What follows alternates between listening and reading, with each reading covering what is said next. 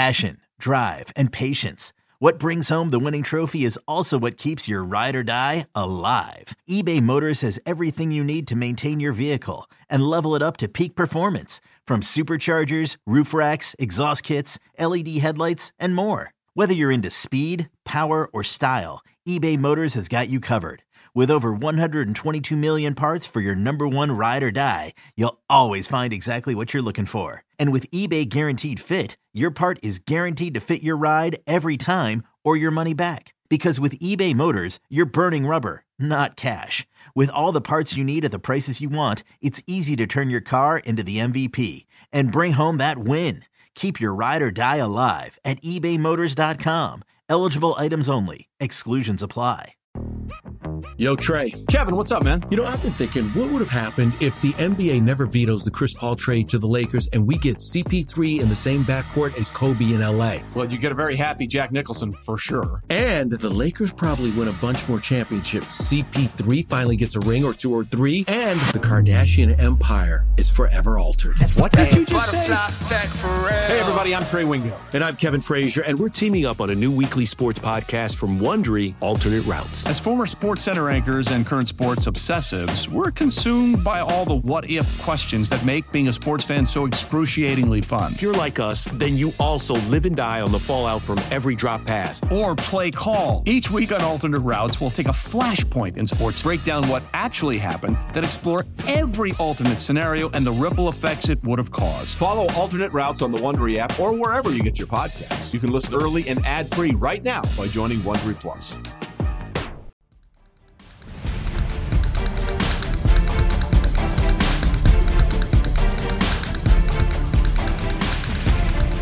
Yep, absolutely. And with that, Paul, transition a little bit. The Pro, the Pro Bowl teams were announced last night. Now, of course, it's going to be basically a game of tug of war and dodgeball and Connect Four and whatever else they're going to do. We're not going to get any football out of it. So I'm a little less.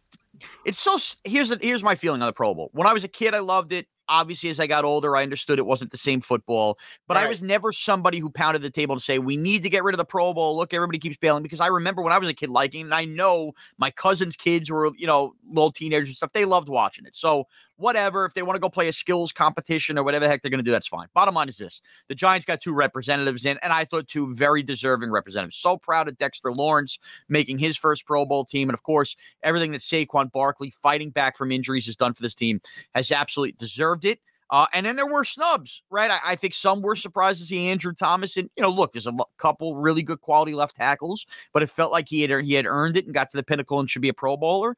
And of course, many thought Graham Gano as well could have been a Pro Bowler. Uh, and you know, there were different alternates along the line, third alternates, fourth alternates. I know I'm missing a couple guys. I know Feliciano as well is like a third alternate, but a little different now because guys pulling out of injury to play dodgeball may not happen. So I'm not so sure how many alternates get there, Paul. but uh, good for Saquon, good for Dex, sad for Andrew Thomas specifically and Graham Gano. Yeah, Andrew Thomas is the one that really burns my goat because you you look at Williams and Johnson and Wirfs and the guy who doesn't belong is worse. No Let's doubt. not pull any punches. No, uh, no I'm not going to pull punches on this. There's no doubt that Williams and Johnson are very, very worthy, but so is Andrew Thomas. As far as I'm concerned, it's clear he is part of that trio. Wirfs does not belong. End of story, period. And that was a very, very bad decision. Yeah, and and and to be honest, and this I'm not trying to knock Wirfs, but if you took Andrew Thomas off this Giants team, put Tristan Wirfs, who plays right tackle, by the way, yes, and try to convert him, whatever, the Giants are a worse football team. I I, I, I really yeah, I, I feel very confident saying that. And I also feel very confident saying that if Andrew Thomas, despite his struggles the last couple of years, was playing with Tom Brady on a Tom Brady led team, he would be getting the accolades today that Tristan Wirfs is still getting. Um, well, let me reverse that, Shaun.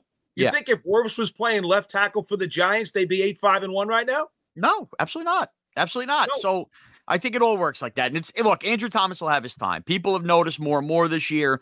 Uh, all the you know whatever you believe in PFF and Pro Football, all of that stuff. Andrew Thomas will have his time. It just sucks seeing him not go to the Pro Bowl. But again, I'm going to care a little less because I'm not going to see him in stupid red and blue uniforms with leis around their neck, uh, and instead playing Inspector Gadget. So uh, again, caring much much less about that. All right, Paul.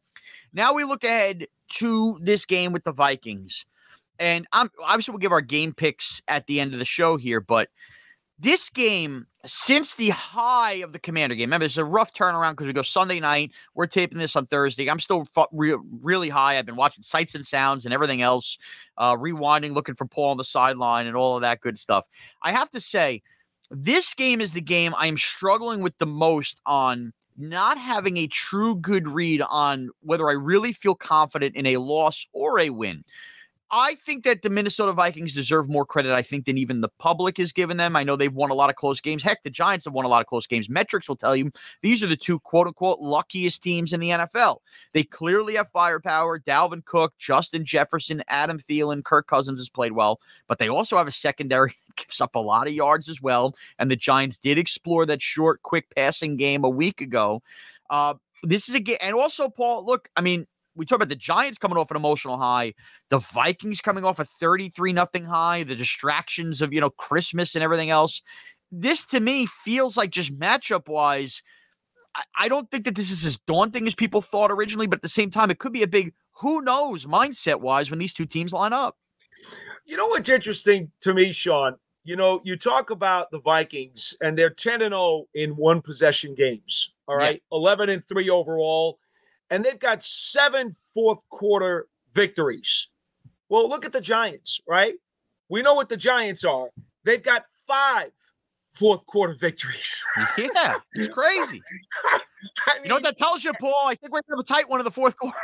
well, eh, you know, you one would think that. I mean, I, I look at I look at this, and, and I, I've been pulling up all kinds of numbers and watching all kinds of tape. Giants eight two and one in one possession games. I mean, yes, you would you would think. But here's here's the problem with this game. Conventional wisdom, and I was on with the Vikings, uh, one of their podcast people just yesterday, and he said to me, "There's no doubt in my mind that this game is going to be one in the trenches because the Giants' front four is going to beat up Kirk Cousins." Now we know Cousins has been hit more than any other quarterback this year. I mean, the, the stats are, are yeah. indisputable. Okay. Yep. And that's a big he holds the ball the long. Going. Yep. He holds the ball long because he wants to make a big play, much like Heinicke does. The difference is he's not as mobile as Heinicke. So he's a statue back there.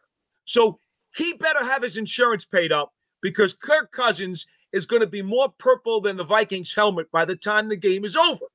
That's like that's it. for sure. That's for sure. Yeah. Okay. So you say, well, Giants are going to win that side of the trenches.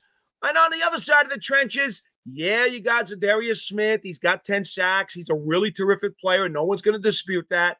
But he is basically the bulk of their pass rush. They don't do anything fancy, and they play a lot of zone coverage, which Daniel Jones usually eats up. Okay, but here's the problem. I said to the guy, yeah, the Giants will dominate the trenches. And usually that means that team is going to win. The issue is simple, though. The Vikings are so explosive on offense. They've got so many skill positions, including, by the way, Dalvin Cook, who took a 64 yard screen pass for a touchdown in the blink of an eye last week. All right. It's not just Jefferson going deep. Right. It's not just Thielen. It's not just Hockenson. It's not just Osborne. Cook can also build you in the passing game. I said the problem is the Vikings can score on explosive plays in the blink of an eye. Absolutely. So the Giants can control the clock for 35 minutes.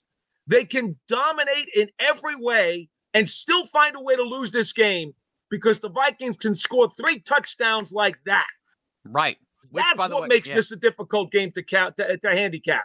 Which is so funny, Paul, because I really think and and you know, with the way the Giants pass rush is going, I really think if you looked up and I'm, I'm just going to say it. If Daniel Jones had the weapons the Vikings had, not only am I feeling good about this game, I, am feeling good in a wide open NFC. See, Jalen Hurts banged up that the Giants could make even a deeper run than we think right now. That's how good the weapons are that Minnesota has to create those explosive plays because the explosive plays have been what, what's lacking the most in this Giants offense. That, you know, every right. time that there's a drop pass, it feels like it's a death blow because you just don't know how many opportunities you're going to get to go up and down the field.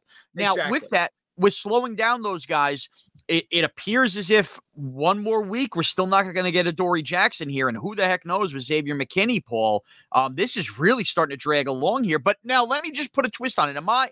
I could be wrong, and maybe this is me trying to have a very positive input on it. I almost feel like the Giants understand what they accomplished winning in Washington, and it took some of the pressure off winning this game, and maybe that's another reason to give them more week off. Or is it Dory really just that far away still? No, no, Dory's not far away at all. But but they want to be really, really sure that when he comes back, he stays on the field. He he was hoping to play against Washington last week. Okay, right. you so, had said so, that right. Yeah, and, and and and he is razor thin close but they just want to be doubly extra sure because we all know about the value that he brings to this team. And you're right. The pressure is a little bit off this week, just a little bit, to where the Colts game becomes all that more important. And I don't think the Giants want to have any setbacks at Adoree. So I do think they're being cautious. And by the way, Shaun, they've done this a couple of times before in the last month and a half, where they have been extra careful with certain guys, including Leonard Williams. Right, you'll recall that. Right. Yes, where absolutely. Yeah, he was he was ready to go, but oh God, maybe we can just hold him back for one more week. This they're very conservative. They always have been, but they've been extremely cerebral in bringing their guys back this year from injury. Now McKinney's a different story. As I explained to you, once they took the pins out of his fingers and they saw that there was so much atrophy in his hand that became a, a, a no-brainer now. He's he's probably not going to play for the rest of the season. Now wow. I would be surprised if he makes it back because he lost so much muscle tone and strength in his hand. It's it's it's going to be ah. hard for me to fathom that he's going to regain it in the next three weeks. That's a killer. Now I could get I could I could I be surprised, but I just I don't know. know. It's a giant, you know, because Giants fans are just sitting back going, man, if they had McKinney for the playoffs, man, if they had McKinney for the playoffs, I know. it's a kill. Look, well, and again, see, I feel so hoped, bad. Shaun, he hoped before the pins came out that it would only be another week or two, maybe after the pins right. came out. But then when the pins came out and they saw the atrophy, it changed everything. It, it just he's so important, man. It, and that really it just what sucks again is we're gonna point out it's not blaming him because I'm sure nobody feels bad worse for him. It's just oh he's of all the things tortured. To not have it happen on a football field, it's just like you got to be kidding. And by the way, you know we've seen much worse, right? The JPP fireworks incident, but Giant fans have just seen these freak injuries before, and it's just gut wrenching. It kills you. It absolutely kills you. Uh, but I'll no say question. this: what what McK- what happened to McKinney, Paul, and I don't want to laugh because it really sucks for him. You know, as far as Daboll and Schoen or whatever, that McKinney injury is going to be talked about before every bye week, as long as they are coaches and GMs to that team before they go out there. Hey, you know, we had a good team. That is going to be the poster child of what not to do on a bye week for the Giants moving forward. As long as the Giants make the playoffs, it will be somewhat minimized.